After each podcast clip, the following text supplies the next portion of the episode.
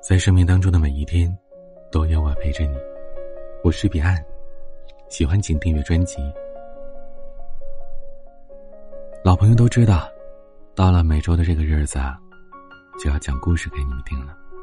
今天彼岸讲给你们的这个故事啊，和爱情无关，和亲情无关，和友情关系也不是特别多。它是关于和小动物之间的一段缘分。彼岸我自己就是养猫的，所以我特别喜欢这个故事。我希望你也能喜欢。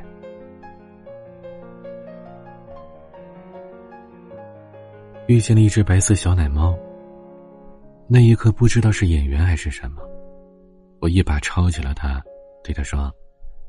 嘿，小子，以后你就跟我混了。大学毕业以后，和三个同学合租在一起，一个四川人陈川，一个云南人苏南，而我是陕西人。临近毕业的时候，我上豆瓣看了一篇北上广租房攻略，看完之后我就不想租房了，就那样一直拖着。眼看着都要毕业了，也没地方去。宿舍四年积攒下来的东西堆起来像小山一样高。而这时，我听说苏南他们已经租好了房子，便恬不知耻的打了个电话过去，问苏南介不介意多一个人分摊房租啊？苏南说：“你来吧。”房子在上海西站，刚入住的时候呢。多少缺乏一点安全感。苏南对我很好，但不意味着我们就是好朋友，因为他对每个人都很好。而陈川呢，我跟他更是不熟，而且这家伙长了一张凶冷的脸。苏南提出让我跟他住主卧，睡一张大床，我说算了，没有跟男人同床共枕的习惯。其实呢，我是觉得俩人不够熟，害怕让对方讨厌。我便在客厅打了个地铺，反正刚毕业嘛，正好是夏天。但是客厅没有空调，好在上面有个电扇。我每天躺在这地铺上，盯着房顶上的这个吊扇，在我头上一圈一圈的旋转着。我总担心它有一天会掉下来，悬掉我半个脑袋。这种担忧，我上小学的时候就有。好在十六年过去了，这种情况。从来没有发生过，不知道听节目的你是否也有这种担忧呢？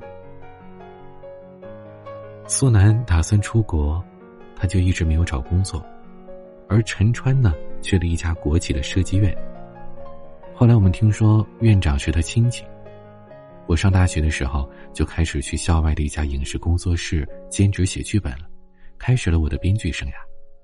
临近毕业的时候。通过朋友的介绍，我跟公司签了两个剧本创作的合同，总价将近三十万，定金已经拿到手了。我卡上有些钱，根据合同呢，未来还会有一些尾款，这让我就放弃了已经通过面试的工作，如愿以偿的成为了一名自由职业者。这是我上高中的时候就期望的大学毕业之后的生活状态。过了没多久。陈川提出想养一只狗，征询我和苏南的意见。我和苏南异口同声的拒绝了。三个男孩的生活已经够乱的了，我和陈川都懒得像猪。要不是苏南有洁癖，一直收拾屋子，看着我们的大学寝室，就可以想象会乱成什么样了。陈川白了我一眼，说：“我不管。”我跟苏南只能说：“我们不同意。”又过了几天，陈川给我发了一条短信，问我借八百块钱。房子是他俩租的，虽然我跟着分摊房租，但能让我进来入住，我也是心存感激的。和陈川又不熟，这正是拉近室友感情的机会。我当下就把钱给他转过去了。可殊不料晚上下班的时候，他竟然带回来一条纯黑色的小狗。我问：“小狗多少钱啊？”陈川说：“八百。”我听完，翻了翻白眼事已至此，还能怎么办啊？苏南没说什么，我也不好多说什么，只是感觉自己伸出了一个向着陈川示好的右手，却狠狠的扇了自己的左脸。我对陈川说：“你要养也行，但是呢，我们不管，你上班去就把他关进房里，别让他在客厅拉屎拉尿的搞破坏。”陈川一口答应着说：“啊，你放心吧，不会麻烦你们的。他很乖的，绝对不会随地大小便的。”结果话音刚落，小狗就在地板上大便了一发，而且还是稀的。陈川立刻手忙脚乱的收拾起来，一口气把桌上的纸抽抽了三分之一去处理小狗的粪便。我和苏南都白了白眼睛，而我心里想的是。那纸抽也有我们的股份，好吧？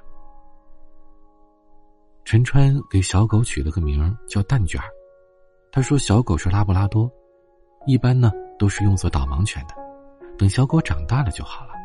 拉布拉多长大了就是天使。我那个时候对狗狗也不了解，我不知道其实这句话还有前半句。拉布拉多小时候是魔鬼。我将陈春养了一条拉布拉多的事儿告诉了当时的女朋友，她听了之后直接翻了个白眼儿，说：“你们完了。”我女朋友家养了一条金毛，她是标准的爱狗人士，把狗当家人。她曾经给我看过照片，所谓的家里有狗，每天回去都像是作案现场，狗咬断过她的高跟鞋，吃掉过她的拖鞋。把他的笔记本从桌子上扯下来，还在厨房里刨了一个洞。我之前已经跟陈川细致的描述过女朋友家那条金毛的杀伤力了。听说拉布拉多跟金毛是亲戚，杀伤力是有过之而无不及啊。陈川听完，非要跟我打赌，赌一万块，如果蛋卷儿单独放在家里，他到底会不会把房子搞乱？我耸了耸肩膀，这种赌气的赌约是没法结的，输不起，也赢不得。结果，陈川上班的第一天回来，就发现自己的鼠标线断了。我和苏南多少也有点幸灾乐祸吧，乐见其成。当然了，如果蛋卷第二天没有把网线咬断的话，在这期间，我跟苏南的状态也有了变化。刚毕业的新鲜感，以及那种求休假的意愿，都慢慢的单薄了。我按照合同交了稿子，但甲方去忙别的事儿了，对我是不管不顾的。编剧在整个影视行业里，通常都是弱势的，尤其像我这种刚毕业也没什么成绩的小编剧。甲方那边遥遥无期，让我感觉快要跟我的稿酬后会无期。由于没有收入，只能吃老本，这种只进不出的日子，俗称是坐吃山空。更何况，我银行卡里的数字，充其量只能算是个小土丘。苏南也挺不好受的，他去报了新东方的雅思班，刚毕业没多久就又当了学生。苏南出国的钱是他父母给的，因为大学时他的绩点很低。而绩点又直接影响了申请的学校排名。考试对他来说已经是带着镣铐在跳舞了。结果成绩出来之后，苏南非常沮丧。我便意识到，他不仅仅是带着镣铐跳舞，这舞还没有跳好。另外一方面呢，陈川对于蛋卷真的像是对自己的女儿一样，各种好吃好喝伺候着。我和苏南盘算了一下，蛋卷这家伙吃的最贵的时候，一天得吃二十块钱，比我们上学时一天的伙食费都贵。蛋卷一周洗一次澡，洗一次五十块。陈川看蛋卷的腿有点细，又去买了补钙粉。陈川看蛋卷的毛色不够亮，又去买了可以晾毛的狗粮。蛋卷在陈川的细心呵护下是茁壮成长，在这期间。有一次扑向我，划伤了我的鼻子，还让我破费了三百大洋去打狂犬疫苗。没过多久，陈川又勾搭上了学校的一个学妹，有了女朋友，白天上班，晚上玩狗，周末陪女友，这日子过得，让我跟苏南只能面面相觑了。有天晚上，我和苏南在路边吃烤串我们俩喝了两瓶啤酒。苏南突然叹了一口气说：“哎，没想到啊，有一天我竟然会觉得自己像个屌丝。我爷爷是老红军，做过省铁路局的书记呢。”我说：“早就感觉你有点背景了，但怎么感觉你现在只剩下背影了？”苏南叹了口气说：“唉，还不是怪我爷爷太正直了嘛，当年也没给我爸我妈安排工作呀。”听了这话，我直接笑场了。我问苏南：“既然你打算出国，怎么大学绩点那么低啊？人家要出国的大二就开始准备了，你早干嘛去了？”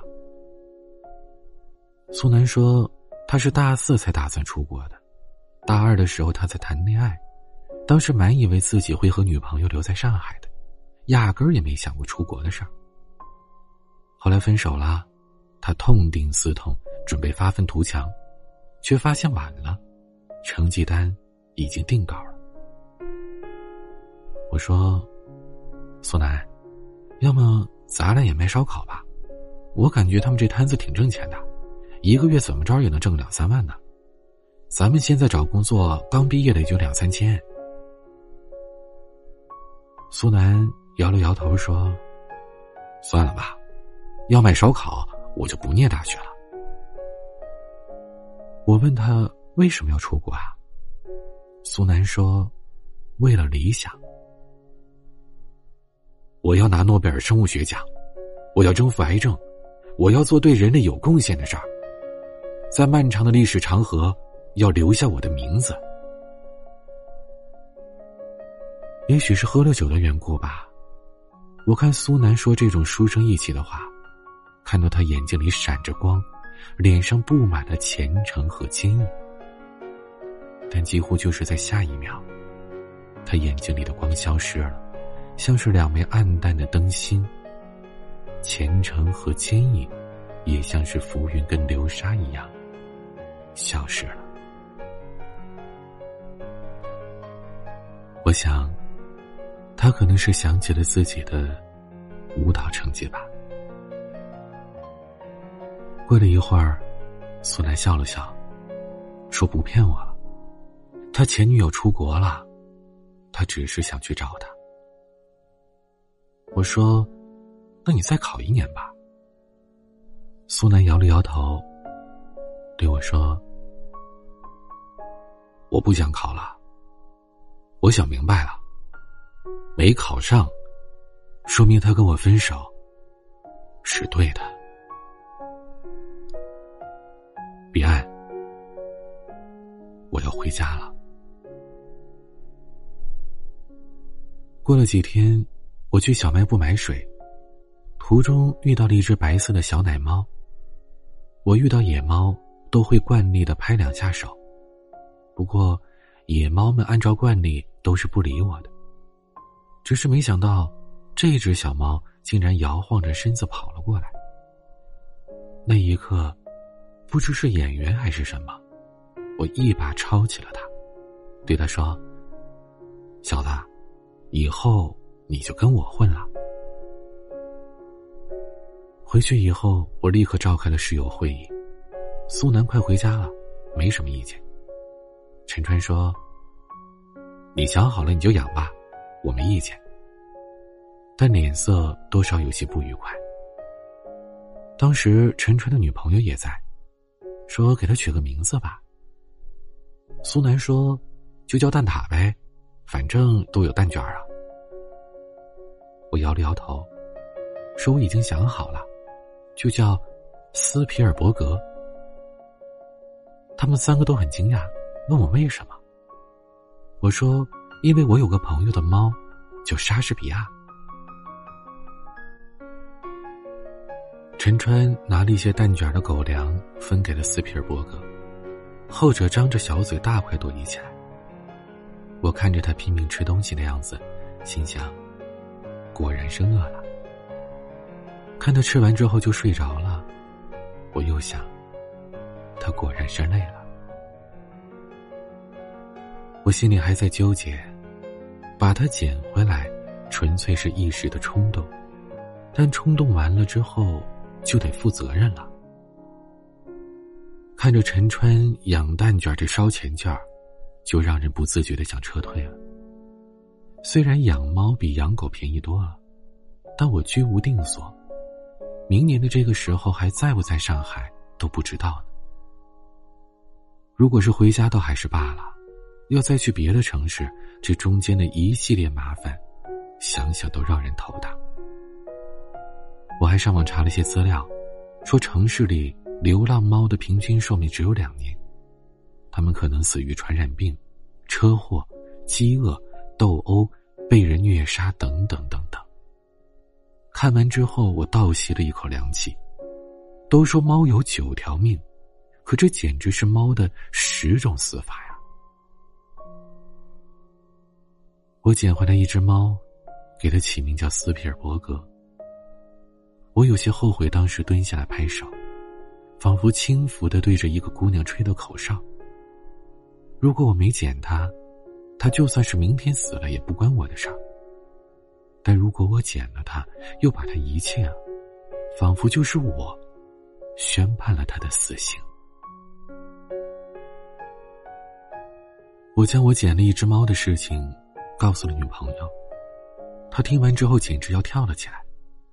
她说：“可怜的蛋卷儿眼睛要瞎了。”这话说的我莫名其妙的，我听完更是匪夷所思。我女朋友说。猫狗是冤家，见面必定打仗。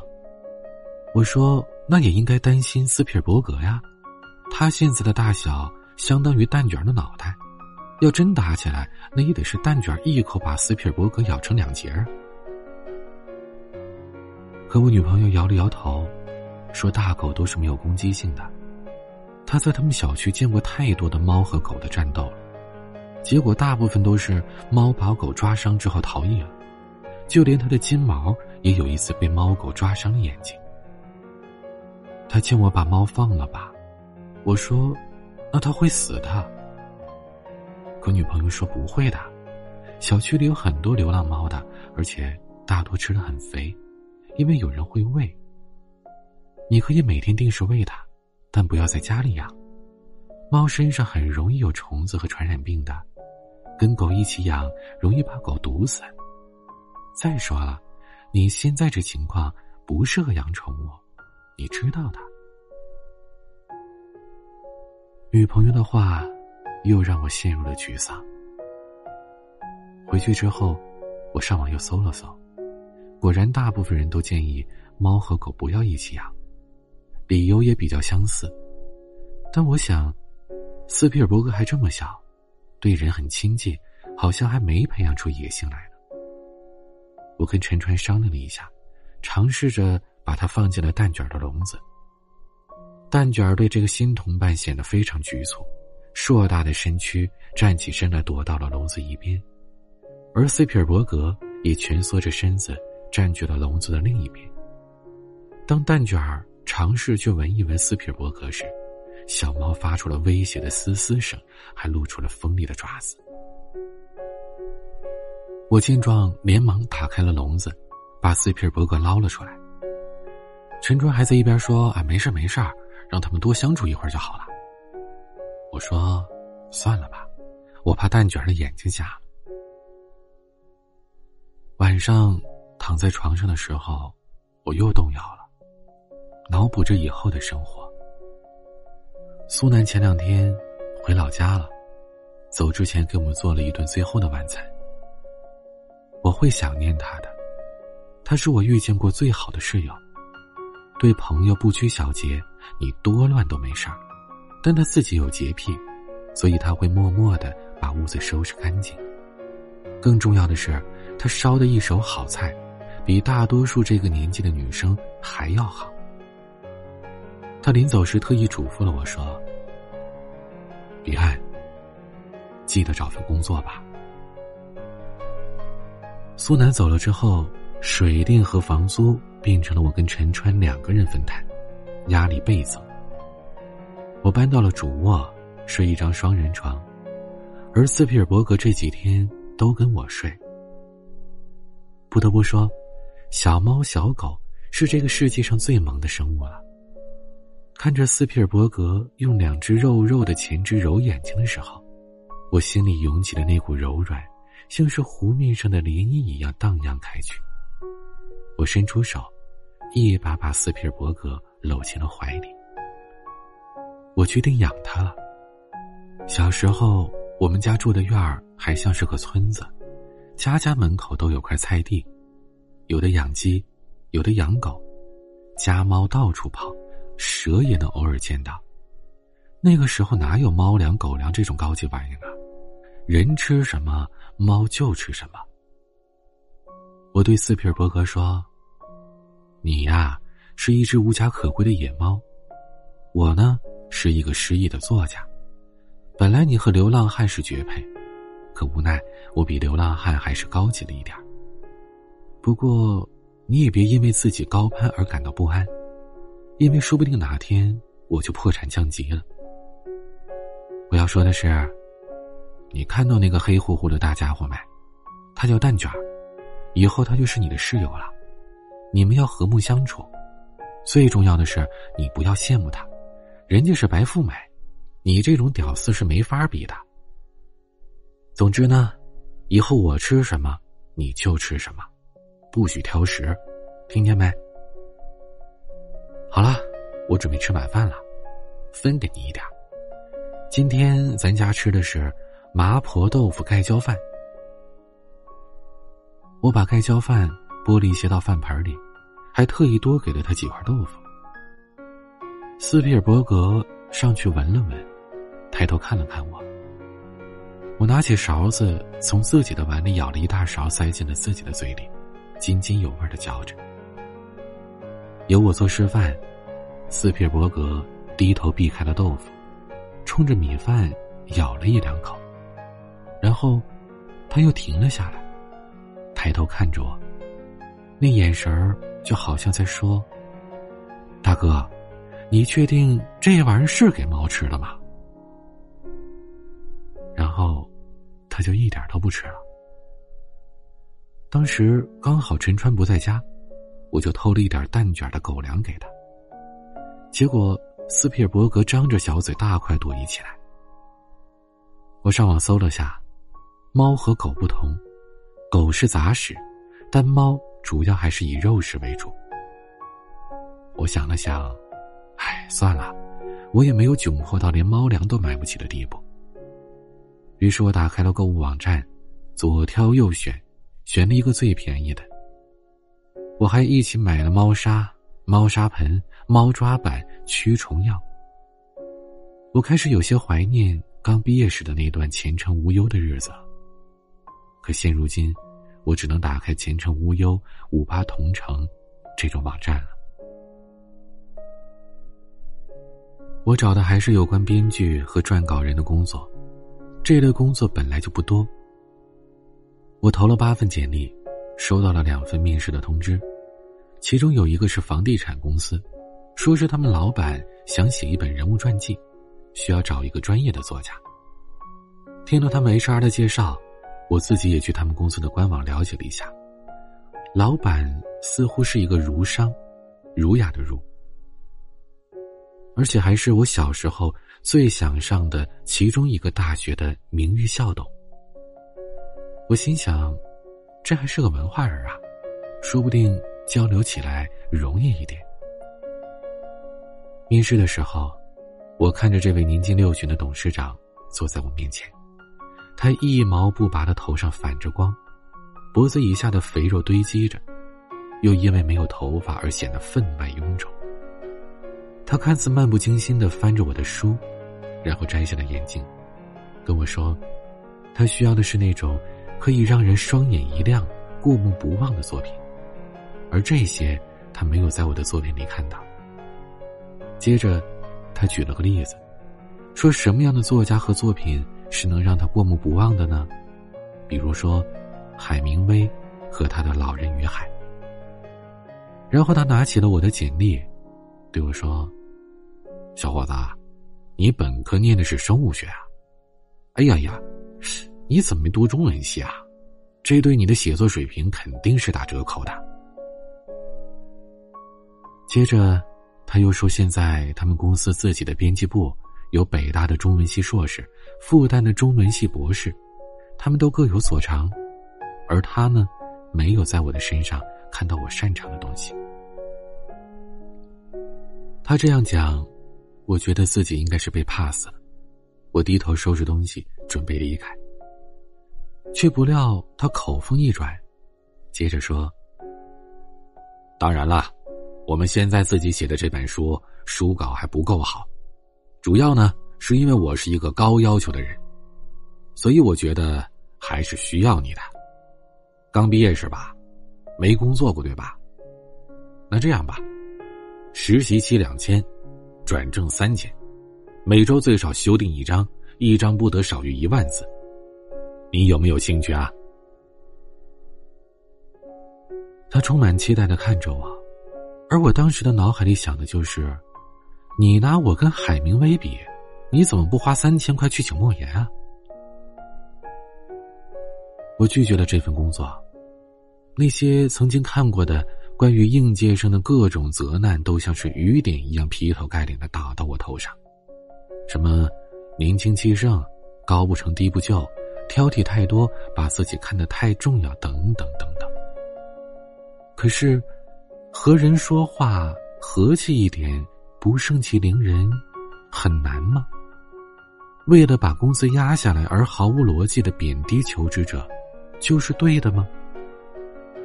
我不知道。那一刻，我只感觉从小到大的书都白念了。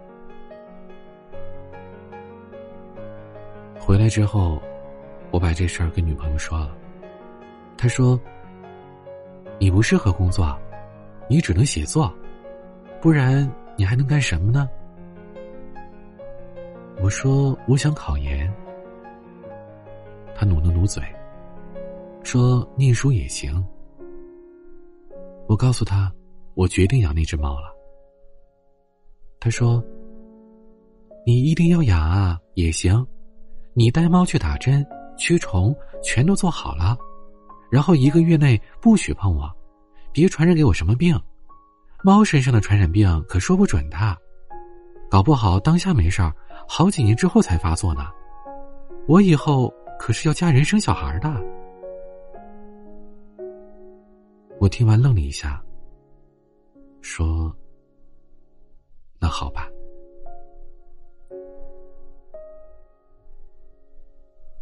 我决定考北京一所大学的研究生。要是考上了，得去北京上学，怕是不能带着斯皮尔伯格了。要是没考上，我也想去北京工作。我决定给斯皮尔伯格找一个长期的主人。我便联系了一些朋友。有的人要了斯皮尔伯格的照片，发在朋友圈里，希望有人领养。我的一个大学女同学留校读研，她好心把猫要了过去，却不料被学校发现了，只得又送回来。临去北京之前，我发微信询问了一个养猫的朋友，他告诉我，猫粮、饮用水备充足，厕所多放几个。他曾经最多离开过一个月。都没什么事儿了，而陈川呢，他放假只回去两周，应该也没什么事儿。我跟陈川交代了一下，便去了北京。考完试之后，就直接回了陕西老家。等过完年，陈川给我发了一条微信，说斯皮尔伯格不见了，他放的两大碗猫粮吃完了。为了以防万一，他还打开了小院的门。让斯皮尔伯格可以翻墙出去觅食。我想说点什么，却又不知道该说什么。见我没回消息，陈川又发了一条：“你不会怪我吧？”我走之前的一个月，并向斯皮尔伯格开放了我们的小院子。小院子里有一株葡萄藤，斯皮尔伯格可以顺着葡萄藤爬到外面去玩，但每一次他都会回来。陈川走的时候留了门，可想而知，两大碗猫粮吃完之后，斯皮尔伯格只得跑到外面去觅食，然后一去不回。我想责怪陈川，因为我曾经跟他说过，我打算放两大盆猫粮，而陈川只放了两大碗。两大碗，十五天啊，这怎么能够吃呢？但我没办法怪他。陈川知道我想去北京，如果我走了，斯皮尔伯格便是他照顾了，这一猫一狗的日子是没法过的。我当时不上班，照顾他们都已经精疲力尽了，更别提陈川要去上班了。再加上他对斯皮尔伯格也没有太厚的感情，猫是我捡的，我怎么能怪他呢？也许。从我打开了小院的那扇门，允许斯皮尔伯格自由外出的时候，我心里其实是有希望过，他会一去不回的。这样，我就可以逃掉遗弃他的罪名了。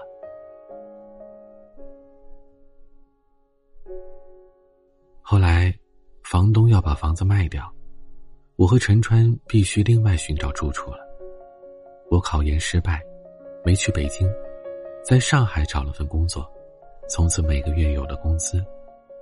我的两个合同终于有了进展，后续的款项也打了一部分过来，卡里的钱第一次突破了六位数。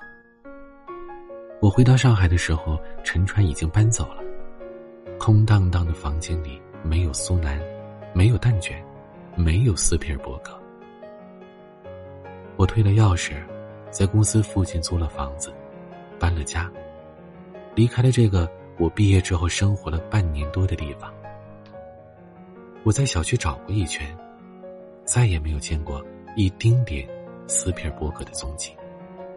我也不知道他是生是死。工作一段时间之后，陈川在微信上说他自己诸事不顺，我便约他出来喝酒。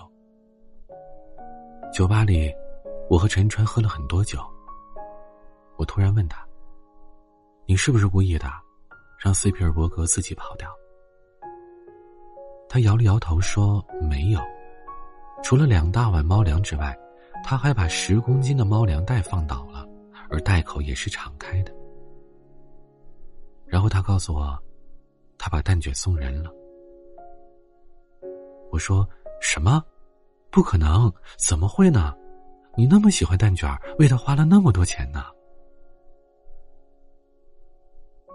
可陈川说：“平安，你和苏南都以为我是土豪吧？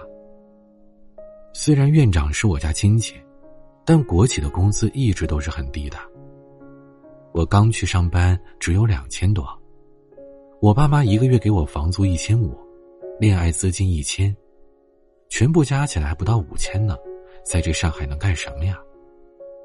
我的两张信用卡一直都是欠费的。我现在租的房子没有咱们以前合租的大，条件也差很多。我每天上班很忙，蛋卷只能在笼子里。现在我给他找了一户好人家，房子很大，对他也很好。上次我去看他的时候。他已经学会中枪装死了。说着，他拿出了手机，给我看了视频。一个人用手做出了手枪的姿势，喊了一声“啪”，蛋姐就翻身了，假装自己中弹了。彼岸，再过一阵子，我也要回家了。苏南、明明、浩哥。我们都走了，好像只剩下你了。陈川干了杯啤酒，叹了口气。深夜，我们走出酒吧，清冷的夜风吹来，我和陈川都不禁打了个寒战。我俩握手作别，分别踏上了去不同方向的出租车。车子开上延安高架的时候，我醉眼朦胧的靠着车窗，看着窗外鳞次栉比的高楼大厦，逐渐的闪过，幻化成一道道稍纵即逝的光影，如同每一个和我一样，在学校里生活了四年，又在毕业之后相继离去的同学。人生苦短，每个人都是过客。人生又好像很漫长，可何处又是归途呢？到了目的地，我下了车，付了钱，酒已经醒了大半。走进小区，我突然在路灯下看见了一只白色的小猫。我当时停住了。呆呆的看着它，小猫好像也看见了我，低着头，慢悠悠的走过来，用头蹭着我的鞋子。我转身向后走去，他还是一路跟着。我走进了小区入口的便利店，买了一根火腿肠出来，剥好皮放在地上，他便低着小头。大快朵颐的吃了起来。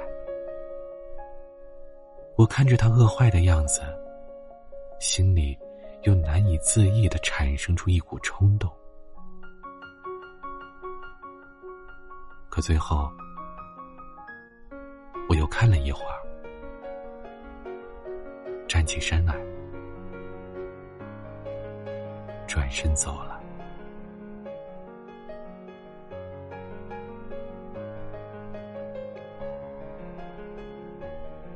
今天的故事讲完了，彼岸特别有感触，因为我自己也是在路边捡回了两只小猫，一直养到今天。它们一只叫馒头，一只叫花卷都是面食。因为我们公司楼下有一只猫，是公司同事轮流养的，而那只猫叫包子。所以，我们家的馒头花卷，也是跟他起了一个系列的名字。馒头是我二零一四年在公司楼下捡的，花卷是我二零一五年在家门口的马路边上捡的。当时有一个纸箱，里边有三只小奶猫。我把花卷留下跟馒头作伴，而另外两只，也都送给好心人领养。这一晃，馒头六岁了，花卷也已经五岁了。我在把馒头捡回来的时候，就暗暗的对他承诺过，一定会照顾他一辈子的，不管条件有多艰苦，不管有多难，不管要花多少钱，不管要付出多少的心血，因为。养宠物，就是对宠物的一种承诺和责任。要么不养，要么就照顾它一辈子。因为宠物对我们而言，可能只是一阵子，而我们对宠物而言，却是一辈子呀。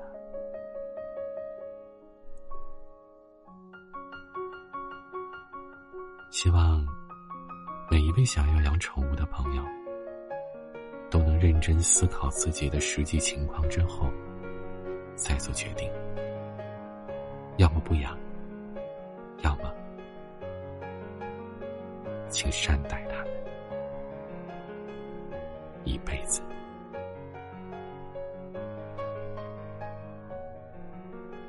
如果你喜欢我的节目，或者……你也喜欢小猫小狗，欢迎你为这期节目点赞，并且把它分享到朋友圈，说不定你的朋友也爱听。也欢迎你关注我的微博、抖音，都可以搜索 DJ 彼岸。每一个夜晚都有声音陪伴你，我是彼岸，晚。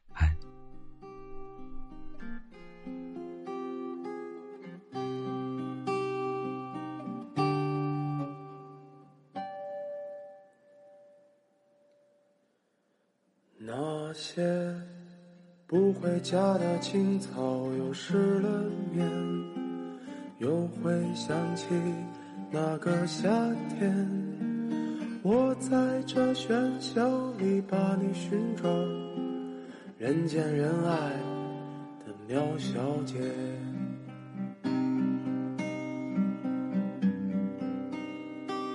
她也像我一样睡不着。每天也想着如何吃饱，但他的眼神仍是那么纯洁，其实早已感到世间的复杂。可是再见吧，再见吧，苗小姐，能否原谅那个招惹你的少年？别让灵魂徘徊在这。黑夜，我知道你不会迷失双眼，所以再见吧，再见吧，苗小姐，你不会理会我出现过的昨天，跟随那一缕阳光，就能找到最美的世界。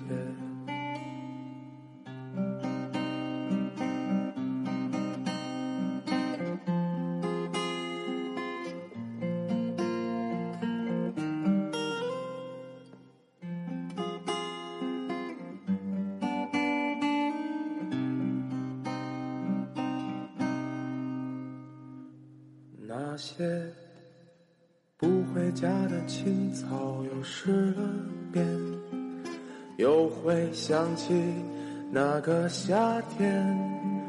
我在这喧嚣里把你寻找，人见人爱，苗小姐。